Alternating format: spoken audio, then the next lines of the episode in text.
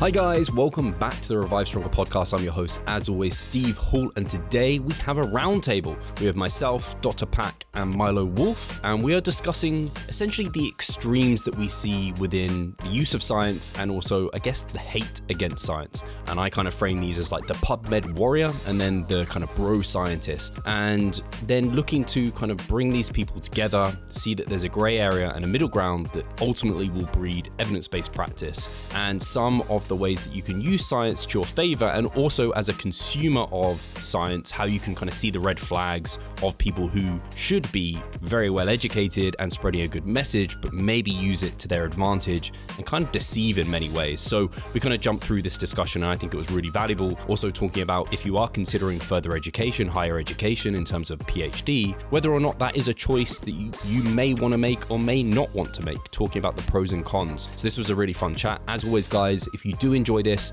please share it with others, subscribe, like it, give us a comment, give us a review on the podcast platform that you're on. We always appreciate that and we want the podcast to grow and flourish. But without further ado, let's get into the chat.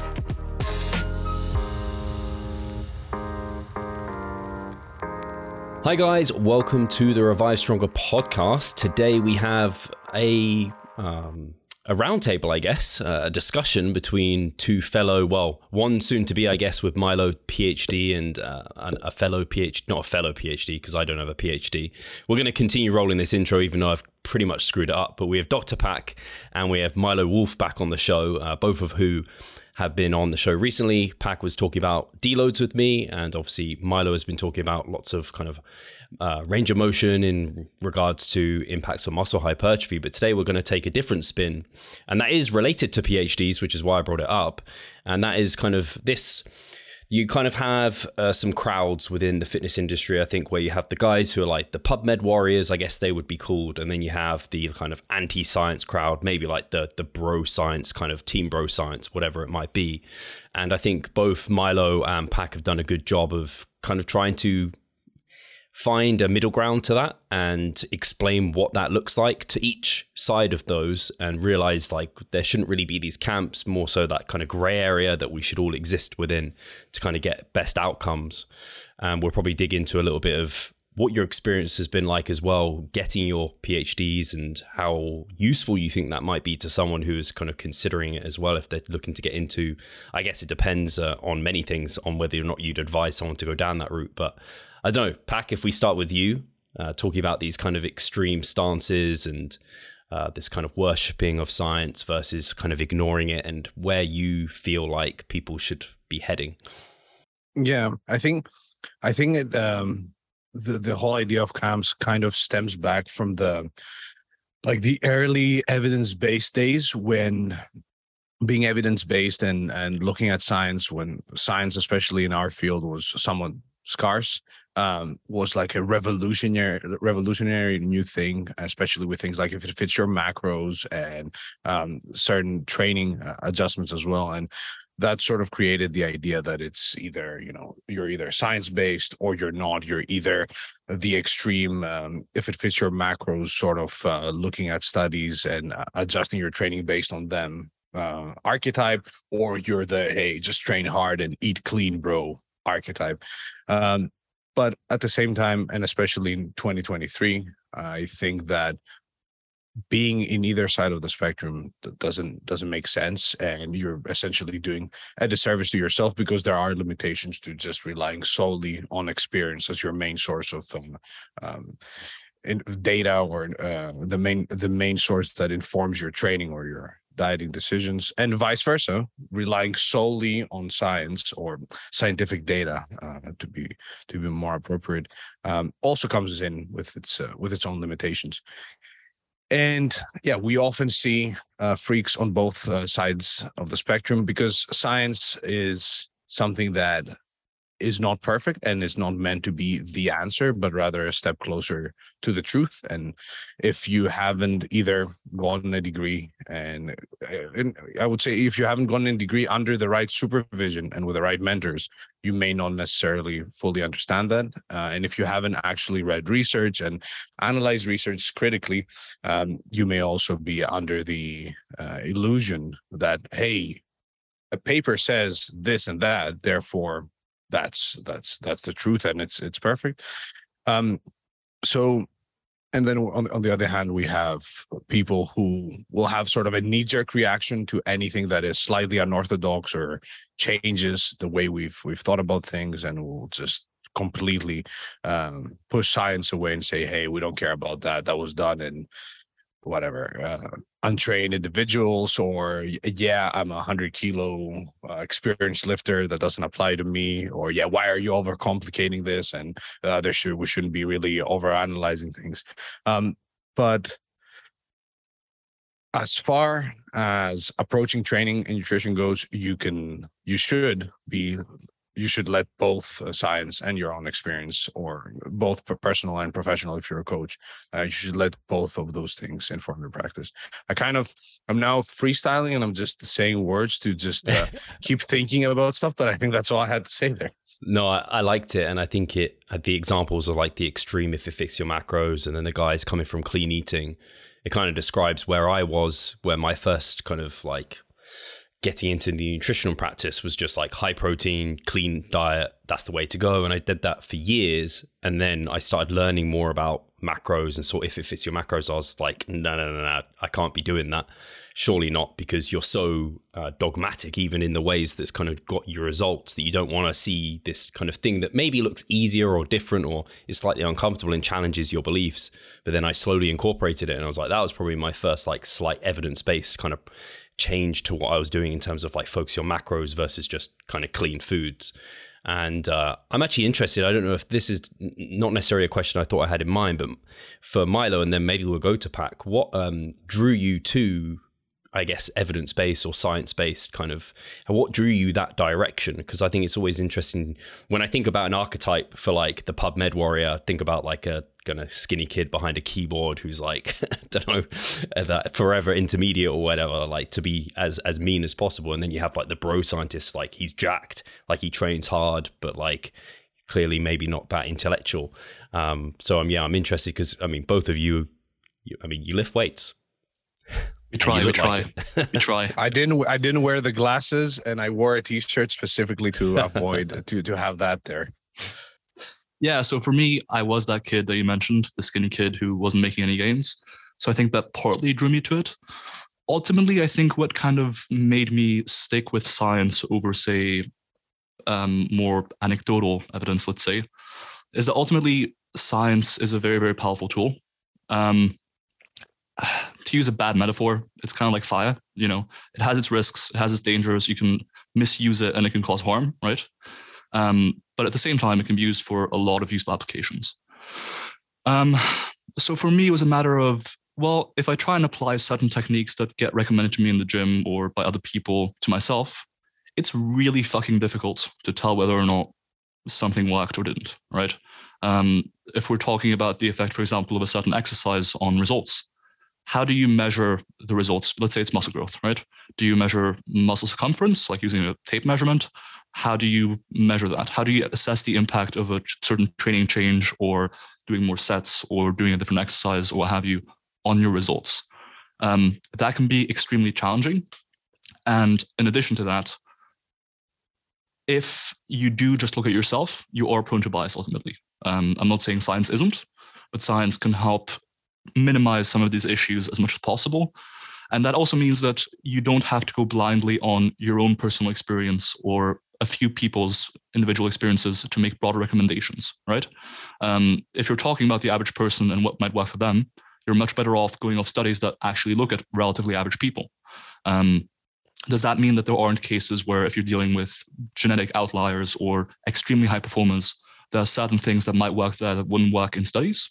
Absolutely, there are going to be cases like that, and that's potentially where some of the limitations of science come in. Um, but I think that science helps minimize noise, for example, right? Like if you make one change in your training, um, you're likely also going to be changing a lot of other things at the same time, just because you think, oh, this thing might work and that thing might work, and that introduces so much noise into your results and into your training that it becomes really difficult to infer causality within your training. Oh, I changed this exercise and thus saw growth. It's very difficult to tell that, especially because we're talking about small differences in likelihood. You know, you're not going to see revolutionary lat growth from changing from underhand pull downs to overhand pull downs. certainly on the scale of one person, you're not going to be able to tell, especially with the means of assessing progress that you have at your disposal as an individual. Like ultimately, what do you have? Looking at pictures, is that even reliable? Is that even accurate as a means of looking at hypertrophy? I don't know. Wait, you mean you mean to say that the adding uh, SLDLs instead of Romanian deadlifts is not what led to my back growing significantly more? Significantly, hey, big words. That's another uh, another thing is that science can easily be misinterpreted. So, for example, for people who haven't really been around too much evidence or had have read too much evidence, um, they can quickly, for example, overinterpret the results of one study and be highly confident in whether or not those would extrapolate to the real world or whether those results would replicate in another study and that sort of stuff. Um, so I think there's a lot of pitfalls with science, but ultimately it has also a lot of advantages over just using your own personal experience or even looking at the personal experience of a few individuals or high performers because ultimately they're different people from you and there are bigger factors at play than for example the exercises being used or what have you. Like genuinely the impact of genetics alone on results is likely larger than any difference in training pretty much. Like as long as you're within a wide range of training variables like for example doing between say 5 and 20 sets per week genetics far outweighs the impact of say 5 sets versus 15 sets a week so yeah even looking at a few individual experiences, it's not going to be enough to tell shit about how the average person responds to that. You know? Can I can you, I add something? Sorry, yeah. sorry, Steve.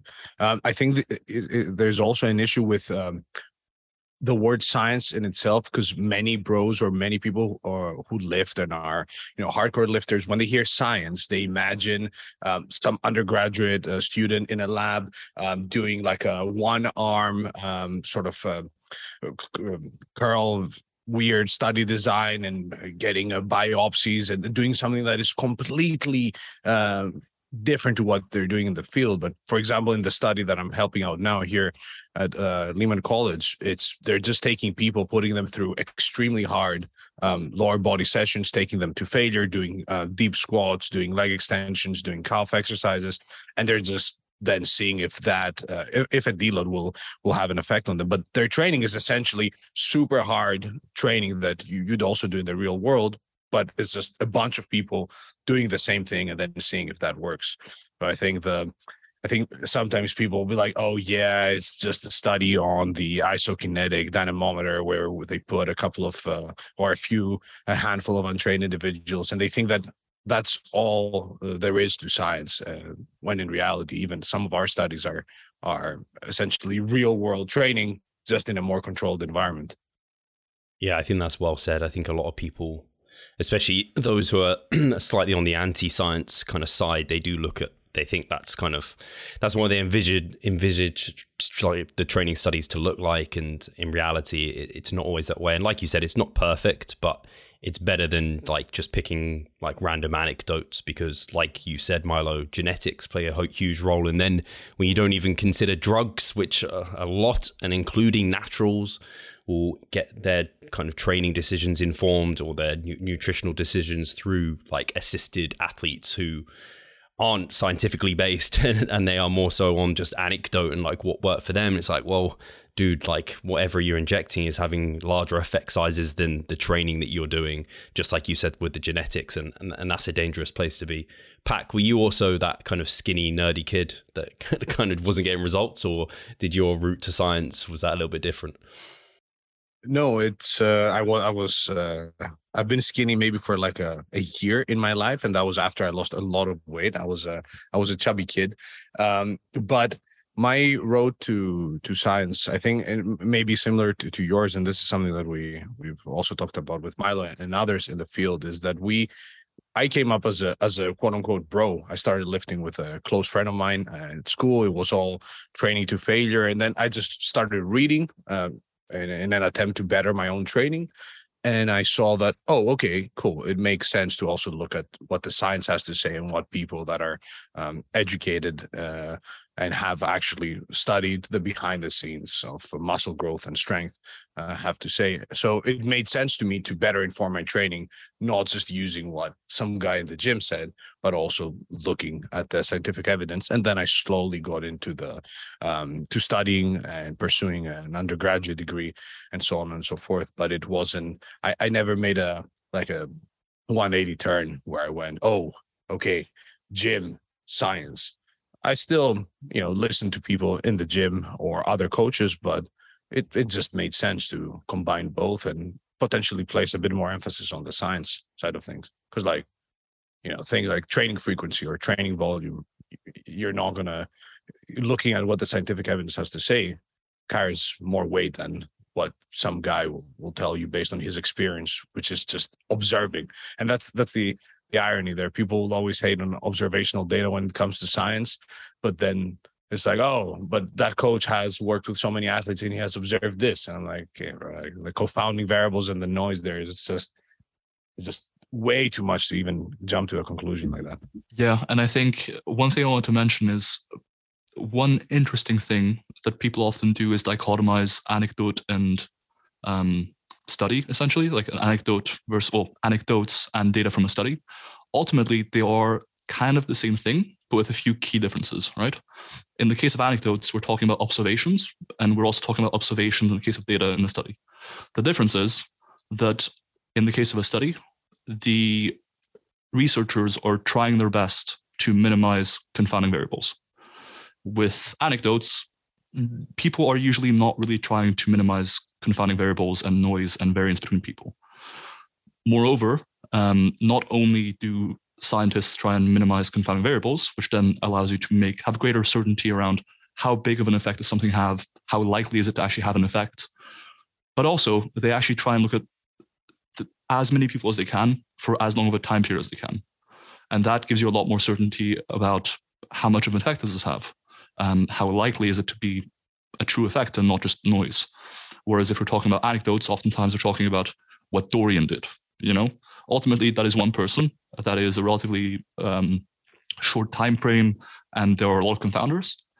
And so I think it's important not to completely dichotomize um, data from science and anecdotes, but it's important to recognize that data from studies and from science is generally just way higher quality. So unless you have a huge amount of anecdotes that support a certain thing, tightly controlled data from studies will provide you with a more robust estimate of how big of an effect does something have and a more robust uh, degree of confidence in whether or not that actually exists. Sorry, uh, we're now uh, monopolizing this, but you mentioned Dorian, and I want to be, I want to say this on air. So this is from a Dorian Yates post about his back growth, and he says, "I typically perform pullovers, strength pull, uh, pull downs, barbell or dumbbell rows, cable rows, and then deadlifts or hyperextensions. And this is for the for the deadlifts uh, for back growth uh, crowd. Sorry, had had to be done. Had to be said on air. So he he needed the deadlifts there at the end of his session. It, it, but he said either deadlifts or hyperextensions, as long as you're True. hitting your erectors uh, some way, and that, that's been what Milo and I have been uh, talking about quite a bit. Anyways, I digress. years, literally for years, we've had this discussion because we keep seeing it, and then we just keep kept hating on it because it doesn't make a ton of sense. No, I know. Uh, for every you can, I mean, because I see it very commonly where it will be said like, "Oh, when the guys turn to the back of the stage, the judges will know who deadlifts." And me and Pascal literally just said this today in the improvement season. I was like, for the number of like for every guy that deadlifts who turns to the back, there'd be another guy who has a terrible back and no density within his back that also deadlifts, and there'd be another guy who doesn't deadlift and has an amazing back and like huge thick glutes and erectors. It's like it's not the, just the deadlift. like there's so many other things going on there. It's you could uh, be a proficient good morninger. exactly. yeah, no, Steve. I think you should just accept that success leaves clues. Ultimately.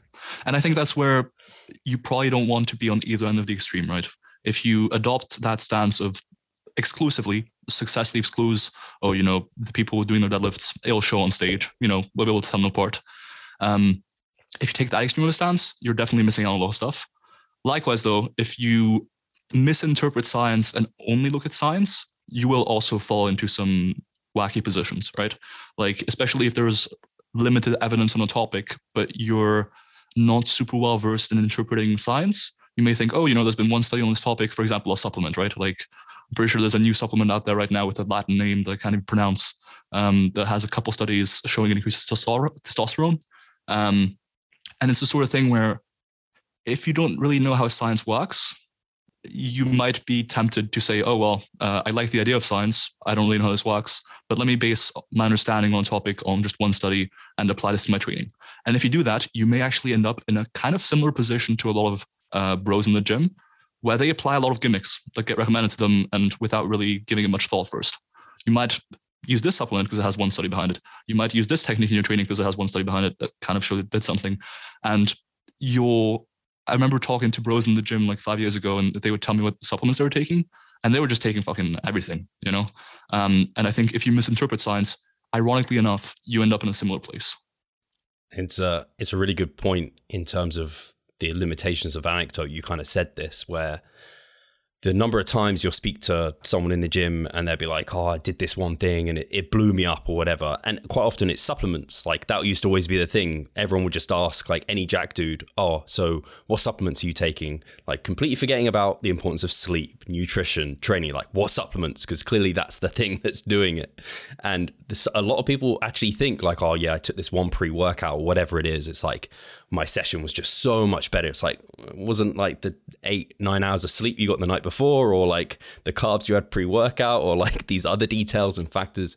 Like we're so poor at knowing what caused what to happen to our physique and body because there are so many confounders, and that's why you need something like science to be like actually it was that. So you could have someone like Dorian who I'm not saying he said this, but he might be like, oh yeah, my back was built through deadlifts. It's like well, you're saying that, but actually, you don't know that that was the thing that was doing it for you there.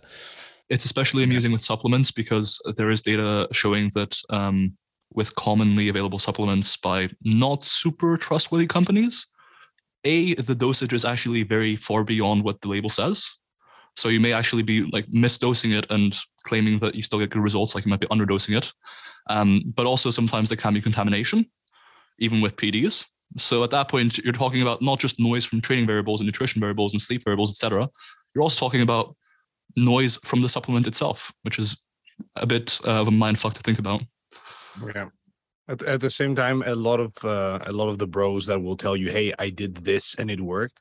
Uh, it, it's uh, like they they're also doing all the the absolute basics and fundamentals absolutely right. So they're sleeping well, they're either in a calorie surplus or at least they're eating well for their respective goal. They're training with a very high intensity of effort and they're performing a variety of exercises with relatively good technique, whatever that means.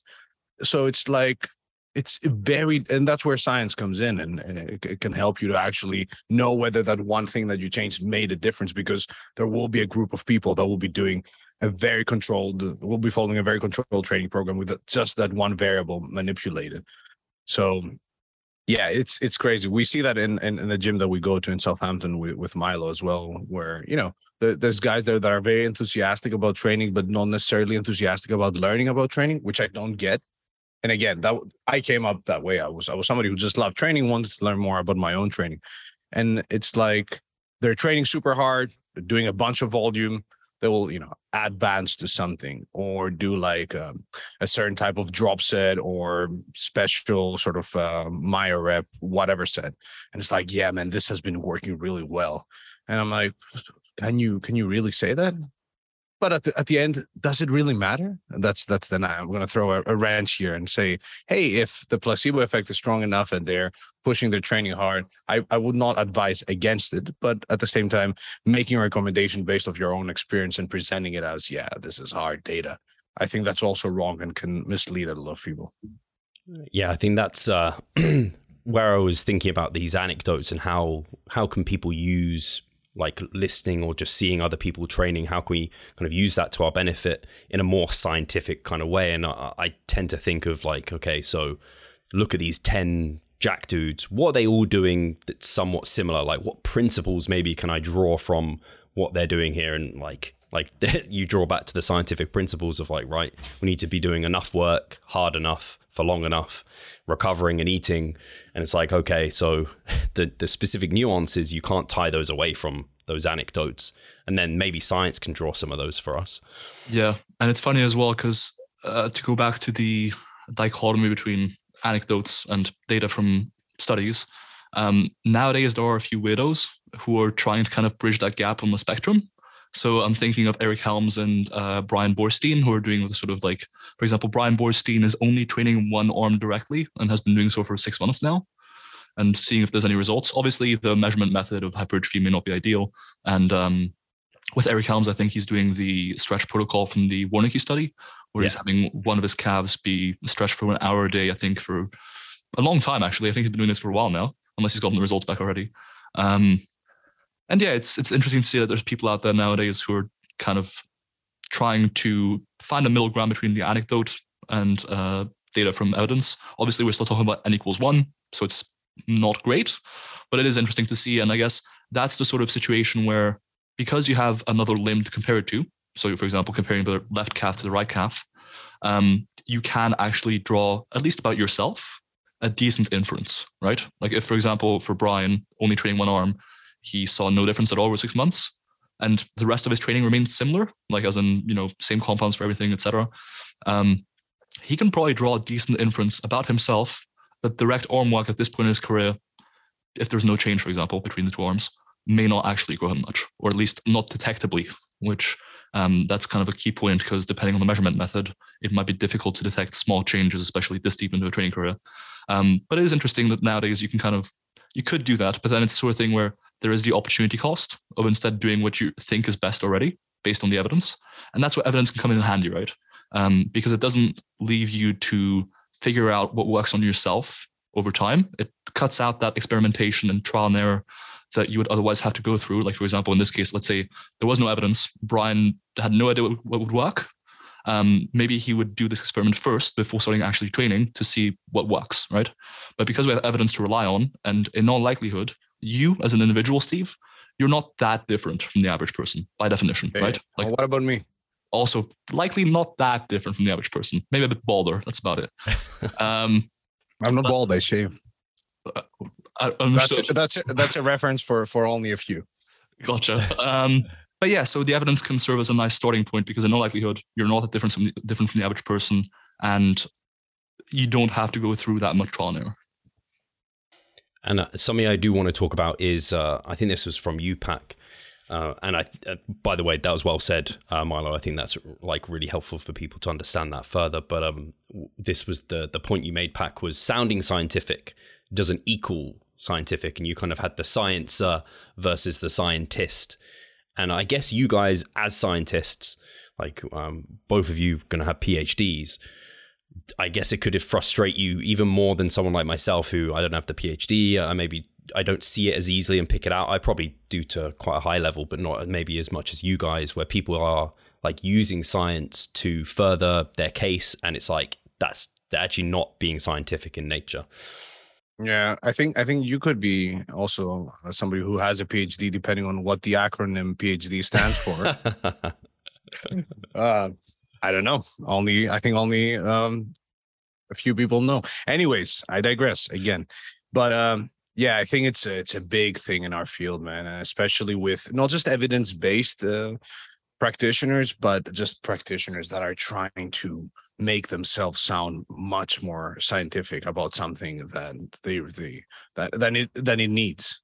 So like a true scientist, and when you start writing um, scientific papers like it, it, really goes away from the the typical school method or undergraduate method where you're just trying to add as many words as possible to a sentence to make it sound as as extreme as as, as uh, complicated as possible. It's like you have to be as straightforward as possible. So in in in in our field you often hear a lot of jargon uh, and a lot of absolute statements sprinkled with words like data or the literature, uh, as well as you know saying uh, periodization, for example, when talking about planning your training. Periodization is not uh, is a legit concept, but it can be used as a bit of a jargon jargon word and um, can often lead to people thinking that whoa science-based training is this sort of super complicated uh, venture and you you have to like really really know your stuff when in reality it's just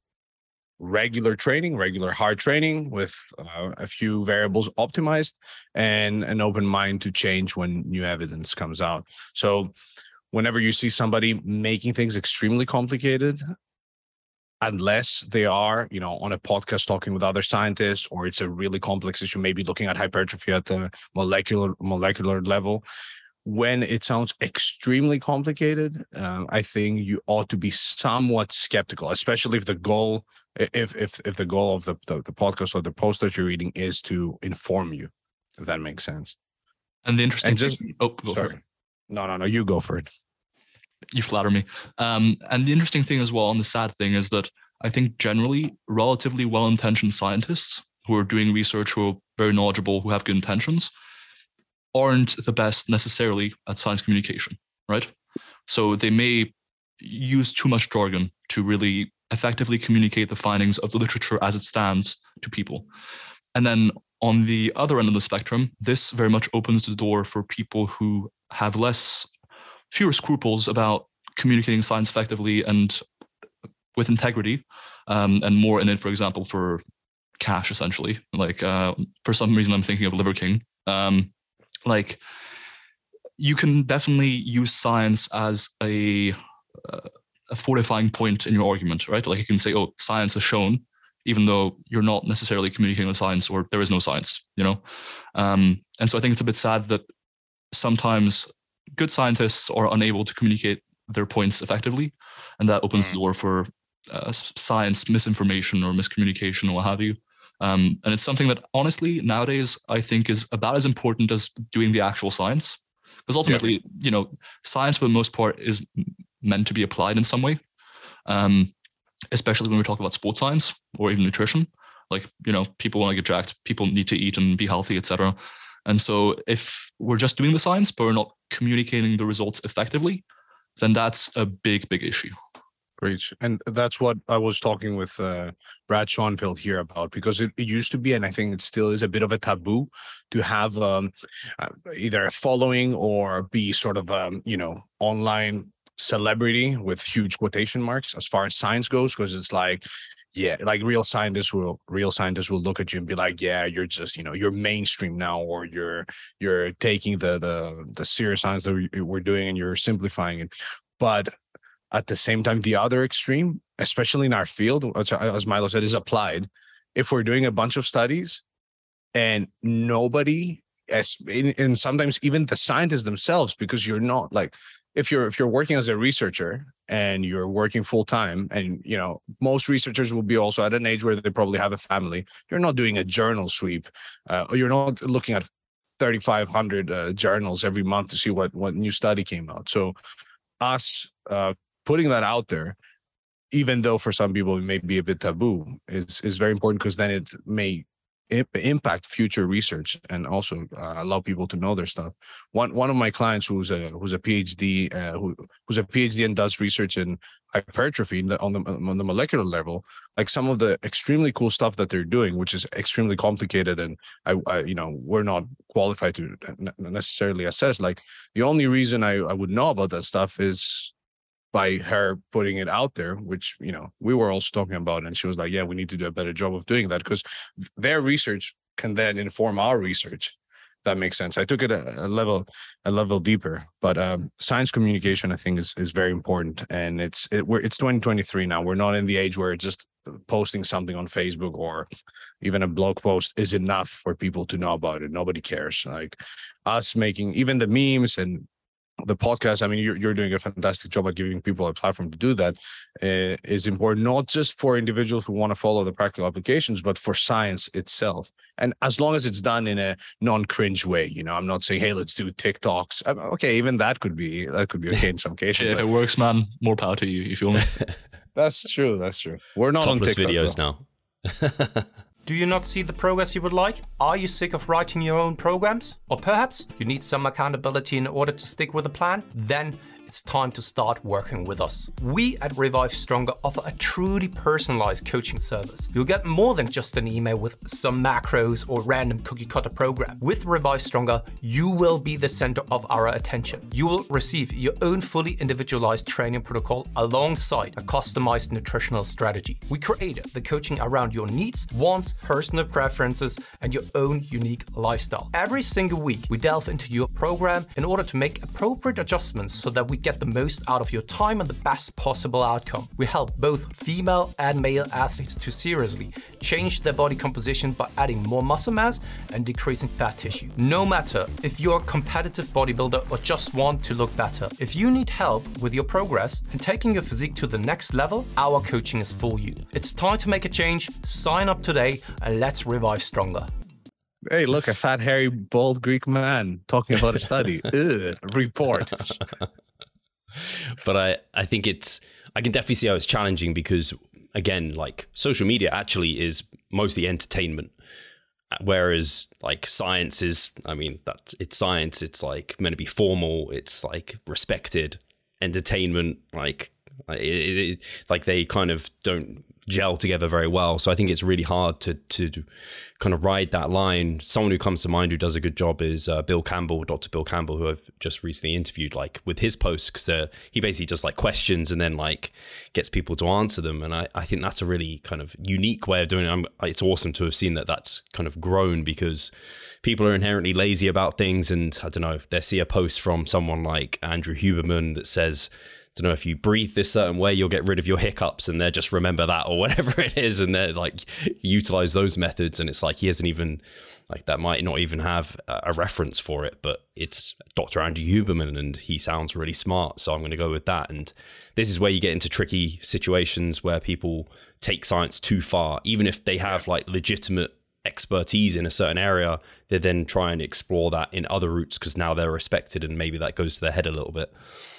that's a good example for the for the previous point about sign, sounding scientific and being scientific because being scientific oftentimes depending on the the subject and the level of evidence that exists there can be boring. It's not sexy. To say hey we don't really know. There's a lot of confounding variables. Uh, research is limited. There's uh, uh, research that uh, contradicts each other. And I haven't heard, I haven't listened to much of uh, the Huberman uh, stuff, but and I know that he's probably a net positive to to the industry. But there are some claims out there. I, I saw one video talking about hey, the perfect amount of time you need to exercise to burn fat, and it was if you don't know science, it sounds super scientific, and it's like whoa, this is it. It's all like measured to a T, and you got to do 90 minutes of this heart rate uh, range, and that's what's going to lead to this and that, and, and big words. And but in reality, if you do know, you're like, eh, not not not really. Which okay is not a bad thing. More more people will exercise, but for a lot of people, it may also create that idea that wow, it's this is complicated, and if I don't if I don't get my my my my training uh, parameters straight, I'm not going to see optimal results. When in reality, uh, we can even just say, "Hey, make sure you're active and train hard." For people that just want to get fit and improve their yeah their quality and of life. To be honest, regarding science communication, honestly, I can't even really blame um, scientists for not doing a great job. You know, like science communication in itself is a skill it needs to be developed. And scientists, they're running studies. Running studies, especially in sort of training studies, for example, let me tell you, shit is time consuming. It is, it's soul draining even. Um, so you don't necessarily want to, you know, finish the day at 6 p.m. or whatever and go and figure out a way to communicate your research findings in an attractive way that will, you know, resonate with people and actually grab eyes. It's a lot easier to just sort of write um, a blog post on a website that no one will ever read, unfortunately. Um, and so I think it's the sort of thing where scientists aren't really often incentivized nowadays to communicate research very well. And yeah. it's an additional responsibility, additional skill to learn on top of, you know, running studies, knowing how to analyze data, um, having responsibilities within university as far as teaching goes and shit like that. So it's not easy. And I think that means ultimately that as a consumer of information in the evidence based fitness community, in life in general, if you're consuming any media, I think having some critical thinking and like some background in sports science, for example, can come in helpful in that sense. Mm. Sorry, just to add, sorry, just just to add a tiny bit there, and there's a misconception because science is held so is regarded so highly in society, and when you say you know PhD or doctor or researcher, like or lecture or even lecturer, like. Uh, whenever you tell somebody I'm a lecturer at a university, it's an instant, whoa, you are, you know, the epitome of um, making it as far as life goes. But at the same time, a lot of science, like science and academia, is not a, a, route where you're balling out and you're making tons of money. You're not uh, getting funding for studies that, that interest us. That's very, very rare. And that's why I have a huge respect for what the guys over here at Lehman College are doing because they're running a lot of projects just for the, the love of the sport. And at the same time, as I previously said, a lot of scientists, uh, they're peak of their careers or when they're producing the most results, they're in an age where they have a family, um, they have super demanding uh, schedules at their universities as far as teaching and and uh, chasing grants and chasing this and chasing that. So people often have this misconception that you know scientists are there and they're super comfortable and it's all chill and yeah running a study is is just a, a matter of saying i'm going to do the study but it's much more complicated and it's it's it leaves much less space for extra activities than people really uh, uh, know no?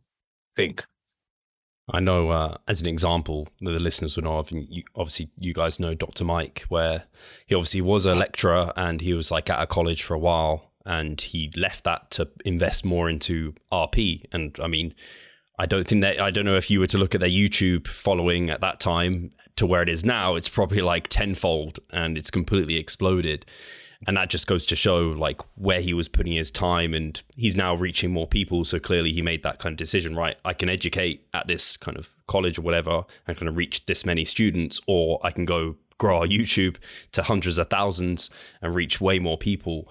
And uh, he's obviously developed that kind of skill set to be able to go between.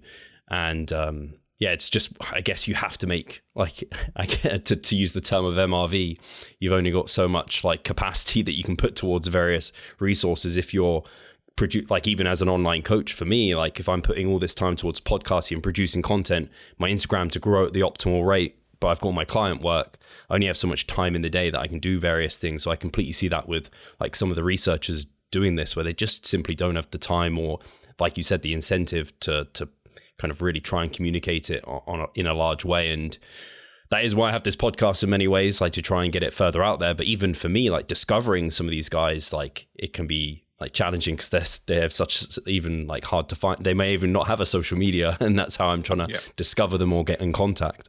Yeah, and names and names in our field that we regard as like household names as far as scientists go. The majority of average gym goers have no idea who they are and also Milo and I just just so so it's out there. We are coaching full time.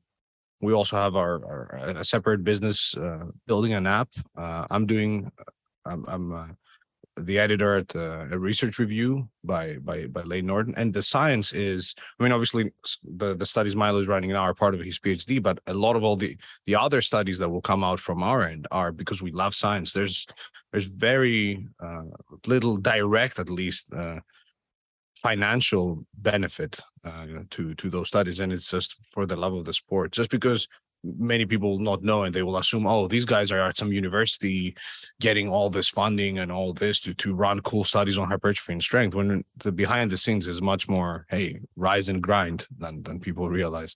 100% and also like a common common criticisms leveraged at training studies or intervention studies you know running 10 weeks with people coming twice a week three times a week what have you um, I think lack an understanding of how much work it actually takes and how little you're rewarded for actually doing those studies, right? Like as Pak mentioned, we're not out here getting funding for these studies. Like I don't really have funding for my PhD. I got some funding from Renaissance Periodization, actually, full credit with credit due.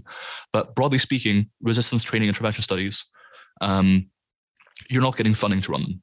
If you're looking at hypertrophy and strength specifically, especially for general health, stuff, yeah, you could as part of like a public health grant. But generally, you're not getting any funding.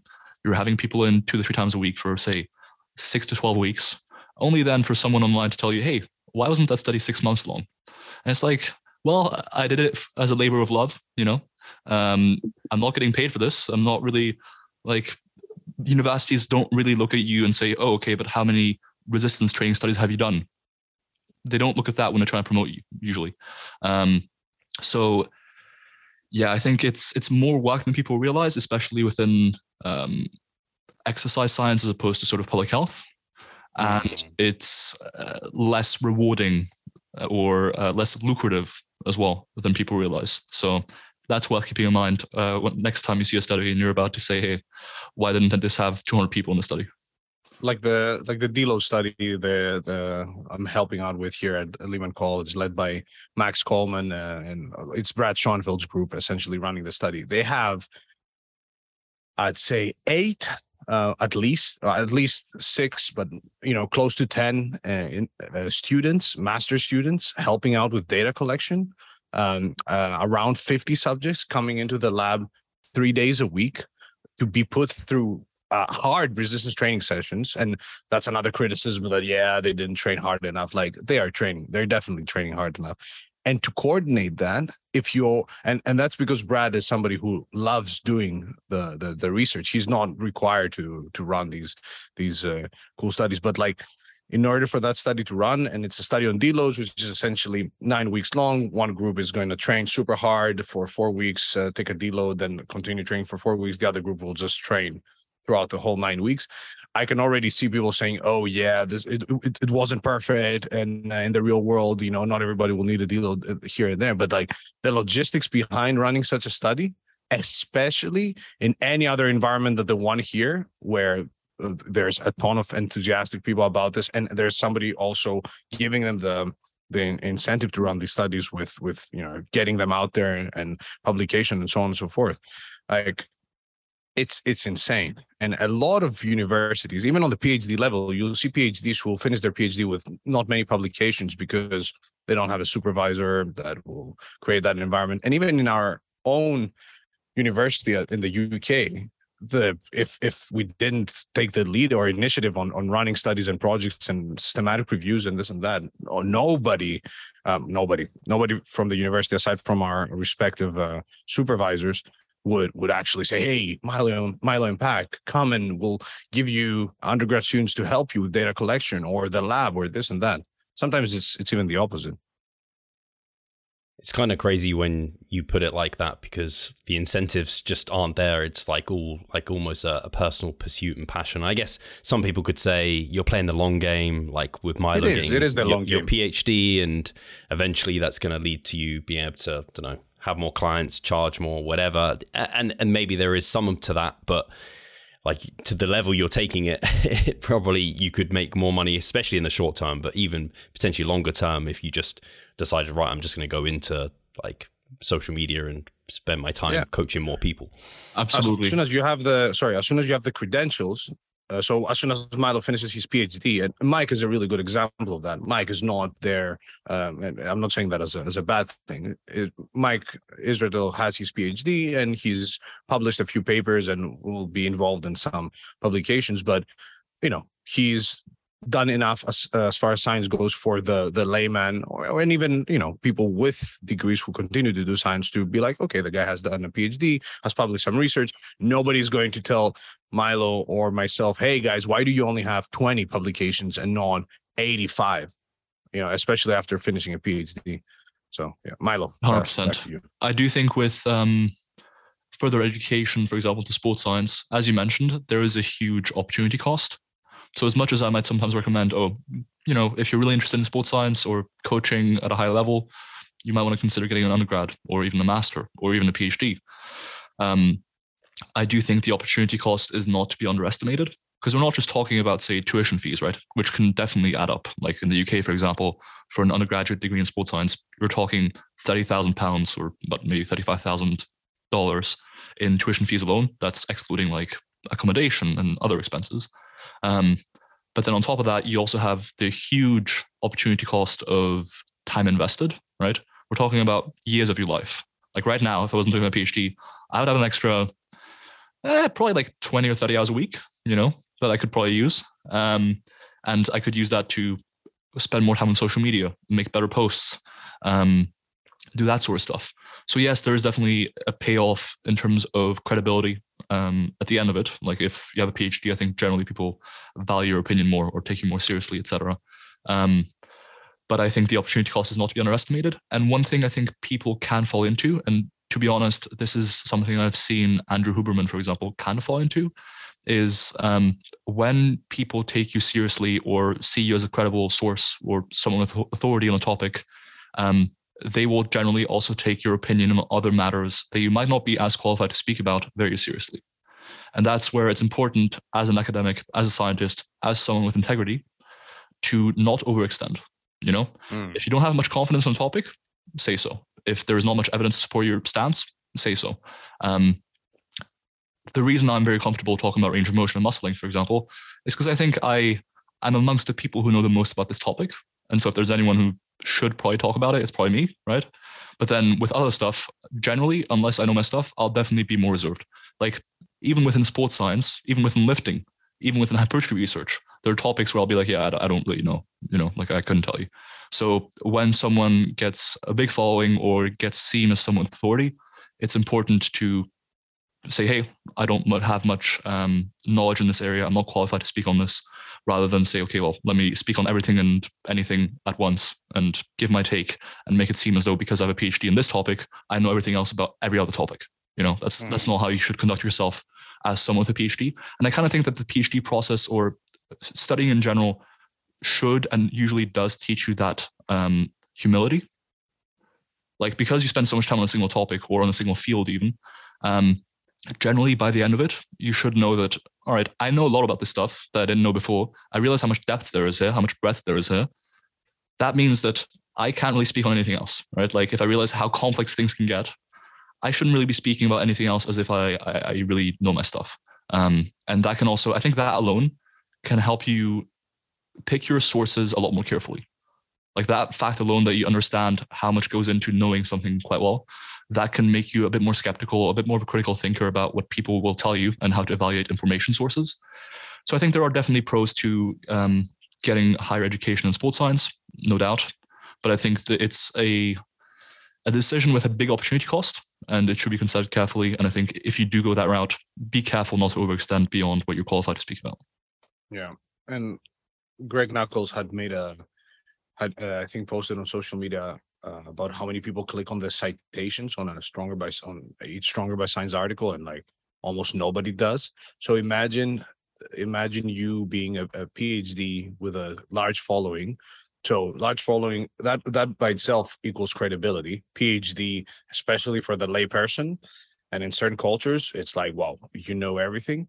And unless you're making an extremely unorthodox any uh, extremely unorthodox claims and you just sprinkle the world's literature or there's data or whatever you people are not going to be like oh, okay let me do a systematic review now and or let me just uh, open up pubmed and try and find all the studies on the topic or any systematic review and see if that makes sense. So there comes a lot there's a lot of responsibility that comes with great power comes great responsibility. Revive stronger uh, but I think that's really well said, and I think uh, you can actually use that as a consumer of science, or, or like this, when you're looking at things. If you see someone who is openly talking about their knowledge deficits and like maybe referring you to someone else, which I've seen actually that happens a few times with some people. Like I, I love that because that proves to me that they're not just like I don't know they there's some ego attached to it, you know, when you have to have an answer to everything. And sometimes, like, I see myself wanting that, like I don't know, with a client or something. It's just like actually, I need to like not say anything now. I'll go away, research it, come back to you, or like direct you to another resource.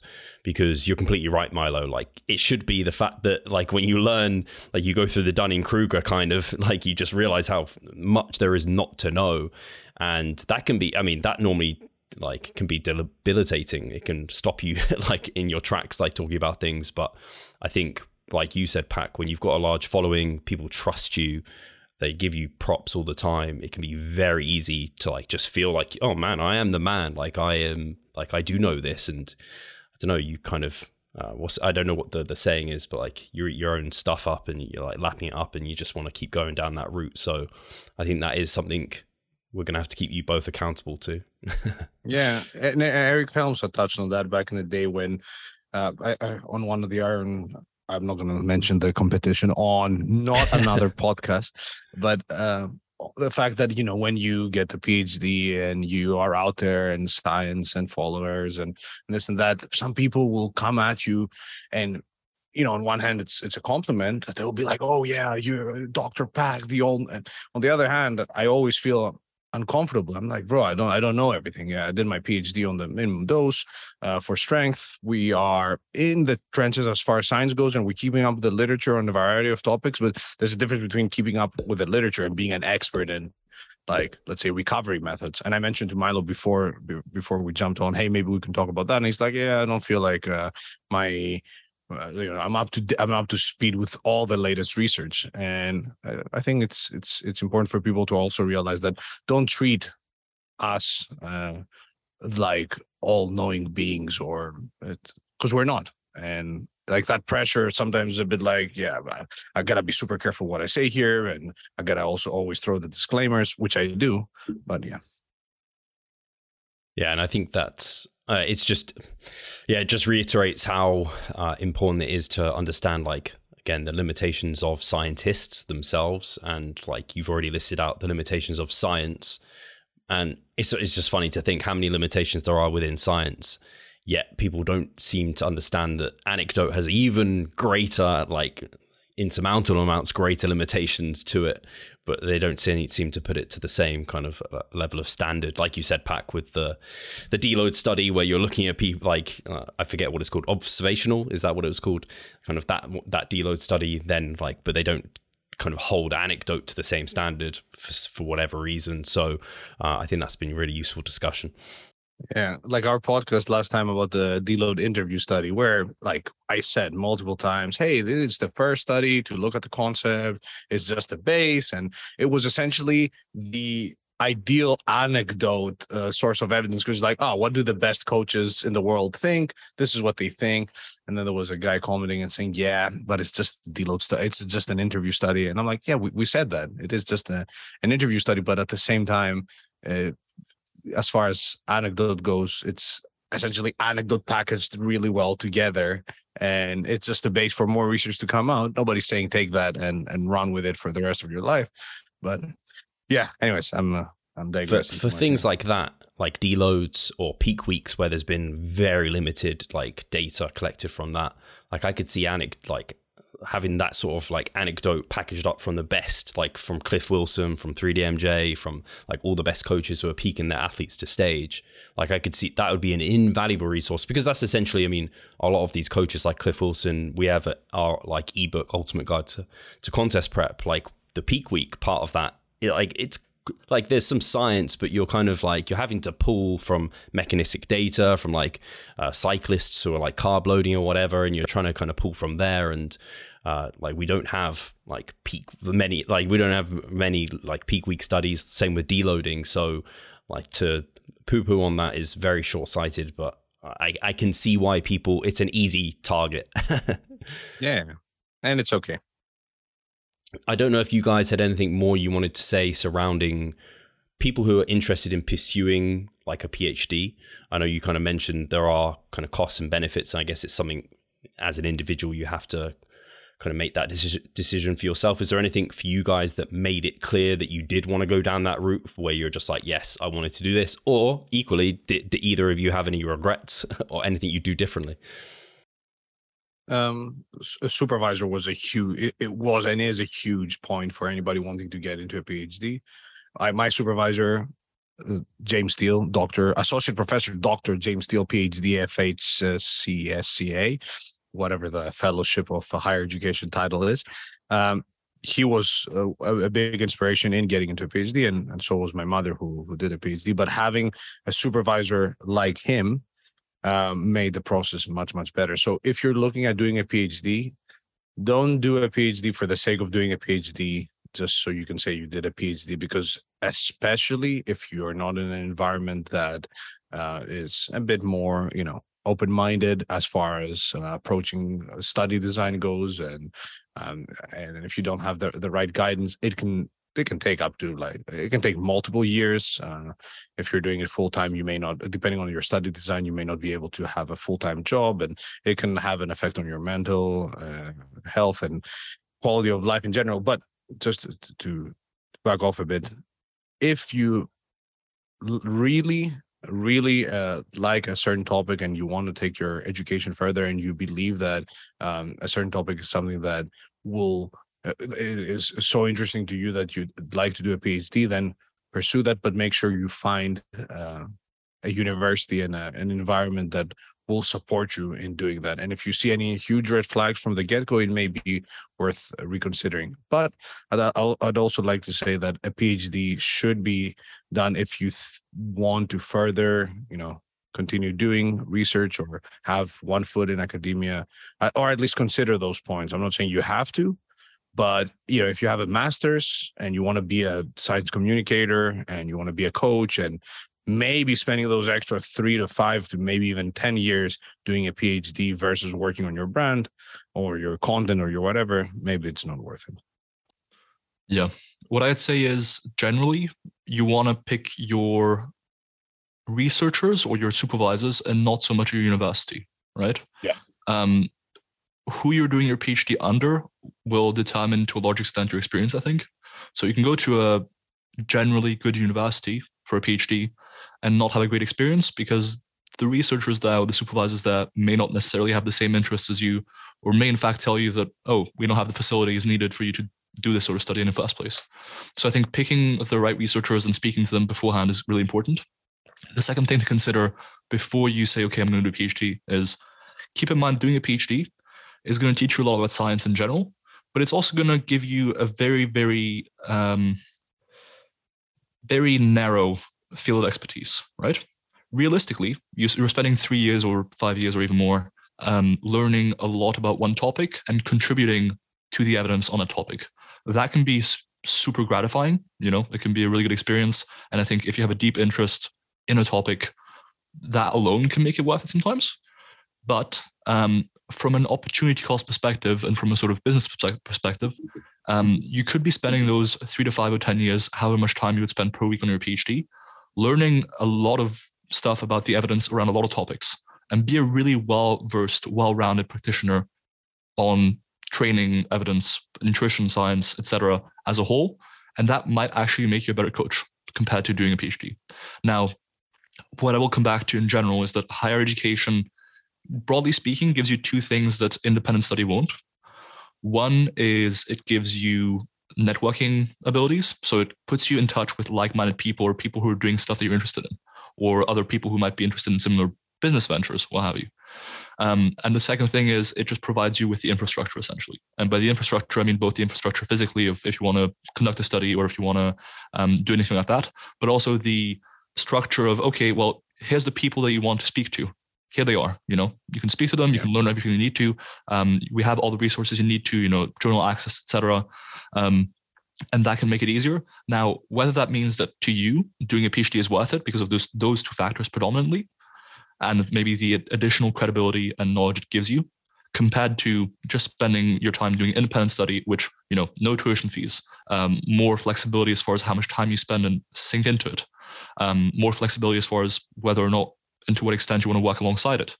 Whether or not it's worth it really comes down to you. And I think generally it holds true that the deeper you go into um, higher education, so from an undergrad to a master's, from a master's to a PhD, to maybe even working in academia to an extent, the deeper you go, I think the stronger your why should be, or the more specific of an outcome you need to be seeking.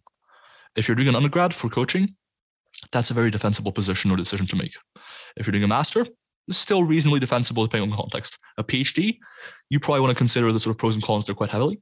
Um, and I think generally, provided you consider pros and cons and the opportunity cost, and you think about, is this really bringing me closer to the end goal that I want? Um, am I doing it for the right reasons? I think as long as you consider those and you go about it the right way, you can definitely do a PhD and it can certainly benefit you. Yeah sorry just to to to to touch on the supervisor comment or who you're doing your phd under milo and i were both very blessed with uh, james steele and james fisher uh, not only being our supervisors, but also involving us in multiple other projects. So they were there are also people who are passionate about this. Um, they involved us in many other projects. We got to meet a lot of researchers. I met uh, Brad Schoenfeld through James and James uh, by attending another conference. And if we had the exact same PhDs, the exact same title under different individuals, it it's it's very likely that we would be in a much different position now. So yeah, just I just I just wanted to express gratitude on there, but also say that it is really important because I'm pretty sure everybody has heard horror stories about PhD supervisors, and and we we were very lucky um, to have those two in our in our respective corners. Hearing you guys talk through that also confirms that I'm glad I didn't pursue it at the time I was considering it, which was many years ago now, just because I would have gone in without that knowledge of like who's important as a supervisor. I would have just been going in there as like, oh yeah, I'm kind of interested and I think a PhD sounds cool and I, I want to get like learn more.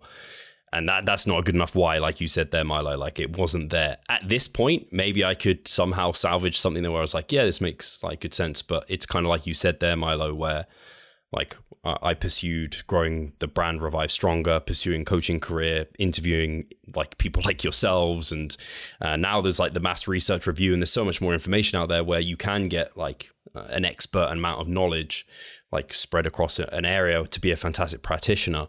And I think it probably was the right decision for me back then. And um, but for now, like for someone who's younger listening to this, who's just like getting into things, uh, those, those that's some great advice that they could take forward and something I kind of wish I had heard um, many years ago because I think that will really help guide some people's decisions. And I want to say massive thank you for you guys coming on.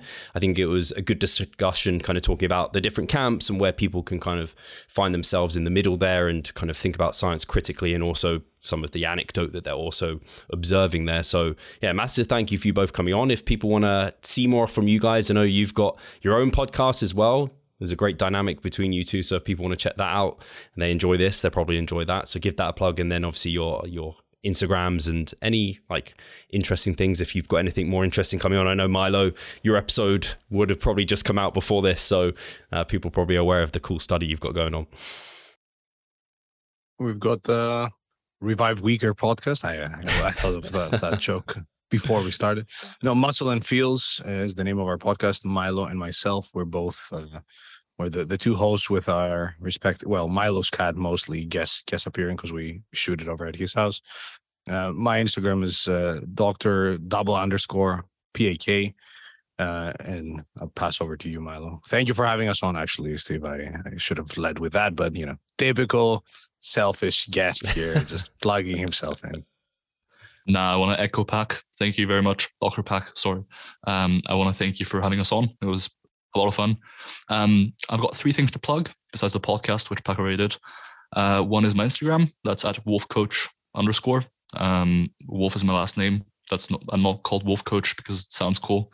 Um, then the second thing is my website where you can find coaching and stuff. That's wolfcoaching.net. And the final thing is for all my research output, you can find me at Milo Wolf on ResearchGate. If you search Milo Wolf ResearchGate, you can find all my stuff, and it should be the first thing that pops up. Fantastic. I'll make sure that's linked below. And uh, I actually, uh, when we were training Milo, I, I spoke to my girlfriend. I was like, you never guess who I'm training with. It's Milo Wolf. I was like, he is the best name ever. so for uh, sports science uh, PhD, yeah. especially, right? Ridiculous. So yeah, guys, definitely check them out, and uh, we'll catch you soon. Take care.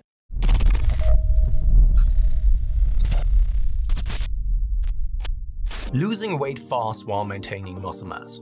Sounds too good to be true, doesn't it? It isn't though. It's reality and we know how to do it. And we will help you achieve this. The Minicut movement is an eight week fat loss program to make you lose a huge chunk of fat while maintaining muscle mass at the same time. We will support you from the beginning to the end so that you see the results you would like to and come out of it much stronger. You'll receive a fully automated spreadsheet that is based on your nutritional needs. You can choose between six different male and female training templates. Over 30 videos will guide you through each and every single step of the minicut so that you're getting the most out of your journey and that you always know what to do. But the best thing is that you can start whenever you want. The Minicut movement is open 24 7. So if you want to learn more or you're ready to sign up, hit the link in the description below. So let's revive stronger together.